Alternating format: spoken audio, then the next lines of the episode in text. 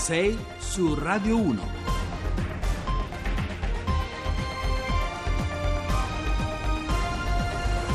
Buongiorno da Carlo Cianetti, sono le 6.08, buona Pasquetta intanto, oggi siamo un po' raffreddati ma andremo avanti, vi racconteremo un po' di cose, a cominciare da quello che è successo nello spazio, anzi eh, diciamo quello che è successo nello spazio e che anche nella Terra, cioè il ritorno, eh, lo schianto della stazione spaziale cinese Tiangong, non è solo questo ovviamente l'argomento di cui parleremo, ci occuperemo anche eh, di politica ovviamente perché dopodomani cominciano le consultazioni, quindi vedremo questi Italia un po' sospesa se riuscirà a prendere un verso. Io vi do il numero eh, di, eh, per i messaggi 335 699 2949. Andiamo avanti. 6 su Radio 1. Allora dicevamo che dopo 2375 giorni e 21 ore in orbita, la stazione spaziale cinese Tiangong ha concluso sua, uh, il suo viaggio insomma, e si è schiantato sul Pacifico. Buongiorno, ingegner Claudio Portelli. Buongiorno a Buongiorno. tutti i radioascoltatori. L'ingegner Portelli ci ha fatto questa cortesia di essere con noi dopo che per la notte ha vigilato su che cosa facesse questa eh, stazione spaziale cinese e dell'Agenzia Spaziale Italiana. Allora, che mh, insomma era abbastanza difficile che potesse cadere in Italia, ma insomma qualche timore c'era, ingegnere.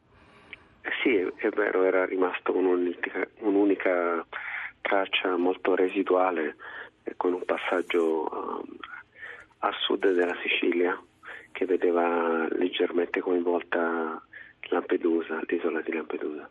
Mm. Comunque, come avete detto voi, il rientro sì, c'è stato, il luogo nominale di impatto è, um, è stata una, una latitudine sud mm. di circa 13 gradi e 6 mm. e una longitudine est di 195 gradi. Tanto per, per capire dove siamo? È in pieno Oceano Pacifico. In pieno Oceano Pacifico, sì, Bene, quindi, sì. Senta, la cosa che ci interessa capire, questo rischio potremmo correrlo anche in futuro, immagino? Eh, sì, no, non, è, non, è, finita qui. Certo. Di, di, altri oggetti nello spazio eh, abbastanza grossi ce ne sono, ce ne sono e non è soltanto il modulo Tiangong della stazione spaziale cinese. Mm. Ma ce ne sono Ma altre in particolare conti, che voi conoscete? I controlli li faccio, sì, i controlli continuiamo a farli ovviamente. Mm. Ce ne sono altri che conoscete in particolare? Eh? Che ci destano mm. un qualche allarme? Non adesso, no. Mm. Non per ora. No. Bene, allora insomma, eh, tutto è bene quel che finisce bene, però insomma bisogna esatto. stare con gli occhi puntati verso l'alto perché ogni tanto potrebbe cadere eh, qualcosa. Finora va detto che nessun oggetto di questo tipo ha mai colpito un essere umano, mi pare, mi pare di sapere, no ingegnere? Sì, esatto, eh, sì, non, ci, non, ci, sono stati feriti eh, da 50 anni, 60 anni di attività spaziale a questa parte, nulla. Grazie allora all'ingegner Claudio Portelli dell'Agenzia Spaziale Italiana. Ci piace Levante, eh? questa, questa, brava cantante italiana, autrice. 1996, La stagione del rumore, questo il brano, poi approfondiremo che, come mai questo titolo. Allora, noi andiamo avanti perché dicevamo negozi aperti a Pasqua, questo Pasqua nelle festività, questo eh, insomma, suscita, um, suscita, spesso um, proteste non solo da parte di chi lavora ma anche eh, da parte di chi ritiene che per esempio certe feste religiose vadano rispettate anche con il riposo, con la meditazione, con la preghiera e non soltanto. Noi ne parliamo con Mauro eh, Bussoni che è segretario generale di Confesercenti. Buongiorno Bussoni. Buongiorno a voi. Confesercenti Bussoni più volte ha detto di essere contrario all'apertura dei supermercati e dei negozi in determinate giornate no, di festività. Per quale motivo? Ma guardi, noi ovviamente vediamo la cosa da un punto di vista laico, non religioso, anzi certo. da un punto di vista essenzialmente economico e commerciale. Noi è dal 2011, dopo che è stato approvato il, eh, il, provvedimento da parte del governo Monti, che abbiamo cercato comunque in tutti i modi di eh, modificare questo stato di cose. Eh, in particolare ci siamo fatti promotori di una proposta di legge di iniziativa popolare che comunque verrà ripresentata, è ripresentata di fatto adesso all'attuazione del Parlamento, ma il ragionamento che noi facciamo è molto semplice, noi diciamo laddove ci sono delle condizioni dal punto di vista turistico, esigenze quindi di servizio per tenere aperto, si tenga aperto sempre, non è mm. quello il problema. Il problema è tenere aperto in quelle località, in quelle zone dove comunque non ci sono esigenze turistiche, perché questo eh, altera le condizioni di mercato. In questi anni noi abbiamo verificato c'è stato un trasferimento di quote di mercato dai piccoli ai grandi nella misura del 3%, 7 miliardi che sono diciamo così, stati eh, eh, tolti dalle attività tradizionali. E questo lo si vede perché purtroppo i, i processi di desertificazione all'interno delle città sono evidenti, mm. hanno creato comunque una situazione di netto sfavore, cioè praticamente con questo provvedimento si è dato eh, eh potere a chi era più forte dal punto di vista economico, dal punto di vista organizzativo, di eh, accaparrarsi quote di mercato che eh, altrimenti non avrebbero avuto. Possiamo Quindi dire questo... però, Bussoni, che eh, non è solo questo il problema, no? cioè, i piccoli negozi chiudono non tanto perché eh, i supermercati sono aperti anche la domenica o il giorno di Pasqua, chiudono perché i supermercati hanno in realtà una, una forza eh, di, di, una forza nell'imporre i prezzi, nell'imporre eh, diciamo, i beni, la, una varietà assoluta. No? Ma guardi, sono due tipi di servizi ovviamente mm. completamente diversi, quello dell'attività tradizionale e quella mm. del, del, supermercato. È ovvio che eh, c'è un problema a volte di prezzi, ma non sempre, mm. c'è un problema di natura organizzativa. Allora, eh, il, la questione non è quella di eh, garantire comunque sempre aperture. C'è chi dice anche, ah ma comunque con l'online uno acquista quando vuole, certo uno certo. acquista quando vuole con l'online, però non è che i corrieri portino comunque la merce a casa la domenica. Certo. Allora, il problema è quello di trovare degli equilibri all'interno di un mercato nel quale debbono essere garantite tutte le forme distributive che hanno una funzione molto importante, pensiamo alle attività eh, tradizionali, quanto sono importanti per l'equilibrio e per la vita all'interno delle città. Ma assolutamente, sono, assolutamente. Ma, poi sono, ma, poi ci sono anche dei principi che vanno salvaguardati, che mm. sono quelli comunque di un'economia che deve essere un'economia comunque programmata. In questo modo si è creata comunque una situazione di squilibrio, quindi la denuncia che noi facciamo non è tanto nei confronti dell'apertura domenicale, perché per l'amor di Dio nelle località turistiche guai se non ci fossero. Il problema è abusare di orari di apertura eccessivi quando non ce ne sarebbe bisogno, perché tutto questo trasferisce comunque potere dal più piccolo al più forte. È mm. come fare una battaglia Davide contro Golia certo. e, e, e dare ulteriori strumenti a Golia. Perfetto, perfetto. Senta, questo, c'è anche un problema però di lavoro, no? eh, effettivamente poi si costringono i lavoratori a, a, essere presenti in giornate anche, come ma, la Pasqua e il Natale, insomma questo, uh, questo ha un, anche, un, suo peso. Anche, anche, anche i singoli esercenti, perché comunque chi ha un'attività in proprio, lo gestisce con la famiglia, dover tenere aperto sempre, vengono certo. a mancare comunque i momenti anche di aggregazione familiare,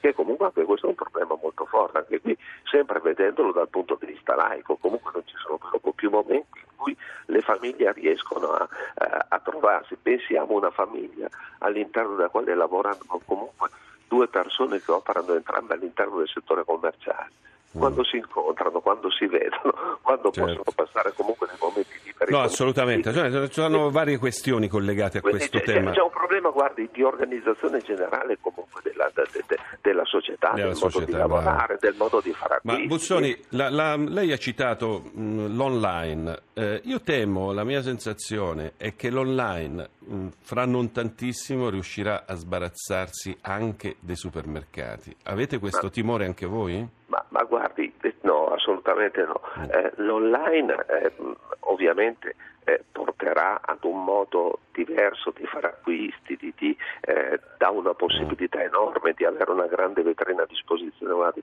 noi siamo convinti che con l'online verranno rivalutate le attività tradizionali, mm. cioè l'online ha bisogno comunque di avere dei punti di servizio all'interno delle città che sono indispensabili gli esercizi commerciali non spariranno, casomai ci sarà una concorrenza di natura diversa mm. e probabilmente quelle che soffriranno di più proprio saranno le grandi eh, catene di distribuzione. Ecco. Quindi diciamo che l'online potrebbe ri- rivalorizzare il piccolo Assolut- negozio nelle città, eccetera. Assolut- assolutamente. Poi la, assolutamente sì. eh, si passa dall'online al negozietto, quindi devo andare a comprare si la bottiglia di vino. Eh. Mm. Sì, certo, la consegna si può andare ad acquistare, si può fare l'acquisto, si può ritirare la merce presso, presso il negozio eh, sotto casa, cioè, quindi è, un, è un'integrazione che ci deve essere fra l'online e l'attività tradizionale. Grazie allora, grazie Mauro Bussoni, segretario generale di Confesercenti. Andiamo avanti. 6 su Radio 1. Torniamo, continuiamo a parlare di, mm, di mercato e di turismo, eh, di consumi. Parliamo questa volta del eh, consumo eh, turistico, cioè quanti, quanti mh, mm, turisti sono arrivati in Italia, come stanno andando le cose. Eh, c'è segnale di ripresa perché poi il turismo è uno degli aspetti più importanti. Se aumenta il turismo vuol dire che il paese sta andando meglio, vuol dire che è percepito in maniera migliore e vuol dire anche che i propri cittadini hanno, propri, hanno eh, diciamo, abbastanza risorse per muoversi e questo è un segnale importante. Alessandro Nucara direttore generale di Federalberghi, buongiorno. Buongiorno, buona Pasquetta a tutti. Buona Pasquetta anche a lei. Senta Nucara, leggevamo che l'Italia è tornata un po' ai vertici europei, no? come movimento turistico, come ehm, flussi turistici, soprattutto di stranieri, vero? Assolutamente sì. Buone performance del mercato italiano, ma continua a migliorare il gradimento che tutti i mercati stranieri, sia quello europeo sia quello extraeuropeo, hanno nei confronti dell'Italia non tutti lo sanno perché spesso circolano come dire, classifiche da parte, ma noi siamo sempre stati, anche negli anni di maggiore difficoltà, leader sul mercato extraeuropeo. Mm. E siccome quello è il mercato che più promette per gli anni a venire, mm, è lì che dobbiamo guardare con fiducia mm. Perché ci possono essere ottime possibilità di ampliamento. Quali sono i paesi verso i quali esercitiamo un'attrazione maggiore? Noi eh, tradizionalmente se parliamo di stock, cioè di grandi numeri attuali, dobbiamo parlare soprattutto di Stati Uniti, dobbiamo mm. parlare soprattutto di Giappone, mm, se guardiamo all'extraeuropeo, ma eh, guardando a ciò che è accaduto negli ultimi anni, alle frontiere che si sono abbattute, ovviamente eh, Brasile, Russia, India, Cina, per citare mm. i grandi. Quindi eh, grandi, i grandi paesi in via di, di, di crescita, no? Le, le, le grandi economie. Esatto. L'Organizzazione Mondiale del Turismo ha contato, come si conta come dire, all'ingrosso, mm. un miliardo e duecentomila persone che l'anno scorso hanno varcato i confini del proprio paese per vacanza o per lavoro e stima che entro i prossimi vent'anni diventeranno due miliardi, quindi un mm. mercato quasi che raddoppia. Mm. E in un mercato che raddoppia l'Italia ha ottime carte per dire la sua, il che non significa far venire un miliardo di cinesi in Italia, noi siamo mm. dal punto di vista fisico un paese piccolo, certo. significa poter candidare il nostro paese a dire, carpire quella fetta di mercato, noi diciamo possibilmente eh, la più ricca e quindi la più produttiva di reddito per mm. l'Italia, affinché vengano a trascorrere le vacanze in Italia, ma non basta dirlo. Eh. Certo, eh, bisogna... Tra il fatto che si dice che siamo molto appetiti, che tutti vogliono andare in Italia e riuscire a portarseli, c'è di mezzo la necessità di un'organizzazione. Ecco, co- come, siamo messi, come, siamo messi, Per esempio, la, la rete degli alberghi, no? argomento che sta a cuore a voi che eh, siete per alberghi, eh, come, com'è e soprattutto che tipo di promozione riusciamo a fare? Una promozione adeguata al nostro paese o siamo un po' indietro? Rete degli alberghi cresce sempre di più in qualità e in efficienza. Mm. Non solo numero, eh, c'erano 65 stelle in Italia dieci anni fa, adesso ce ne sono 500. Mm. Poi la qualità non si fa solo con le 5 stelle, la qualità si fa offrendo il buon prodotto al giusto prezzo a tutti i livelli di mercato. Eh, c'è da lavorare sulla promozione, la promozione oggi si è spostata sempre di più online, perché il mm, mercato certo. si è certo. spostato sempre di più online, da questo punto di vista l'Italia eh, soffre la mancanza di un grande player. Se i grandi portali internazionali eh, sono stranieri, la conseguenza è che una parte importante della ricchezza, e a volte parliamo anche del 20-25% del transato, già in partenza viene come dire, trattenuto all'estero. si parla certo. di persone che spendono il denaro per venire in Italia, ma quei soldi qui non arrivano mai. Allora, ehm, booking.com, Expedia, eccetera, eccetera, eh, sono eh, portali internazionali, quindi però abbassano molto i prezzi, sbaglio? sono dei canali di distribuzione.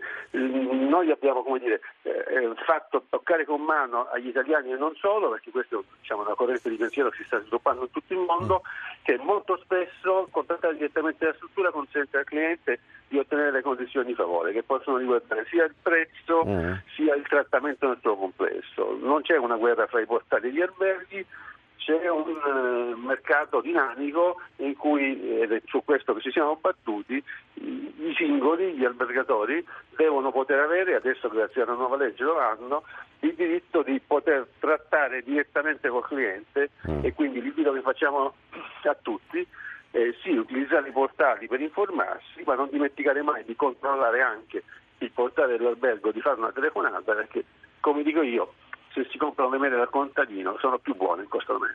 Senti, senta Airbnb, mi scusi, la, eh, la parola un po' eh, che vi mette in difficoltà? No, no, anche quello è un canale di distribuzione. Il mm. problema qual è? Il problema è l'esistenza di un numero consistente di strutture abusive che stanno sul mercato senza rispettare le regole. Mm. Quindi il tema non è Airbnb, il tema è Airbnb che consente a chi non è in regola di vendersi e il tema è nessuno che controlla cosa fa questa offerta sul portale. Allora, pas- quindi, va bene, questo è chiaro. Questo... Ah, dica, dica, finisca. Per esempio c'è una legge dello Stato italiano che dice lo scorso anno che Airbnb dovrebbe trattenere il 21% di imposta su tutte le transazioni, mm. ricordo che il 21% è uno sconto sulle imposte. Mm. Chi paga le tasse di meno in Italia, un mm. disoccupato sull'indennità di disoccupazione. Siamo in chiusura, siamo in chiusura Lucara. No, va bene, è chiaro, il discorso è chiaro, insomma, un discorso ottimistico, ci fa piacere che le cose stanno andando bene, segno che l'economia sta migliorando. Allora, adesso Onda Verde, poi eh, le notizie che preannunciano il GR delle 7, poi ci risentiamo fra qualche minuto.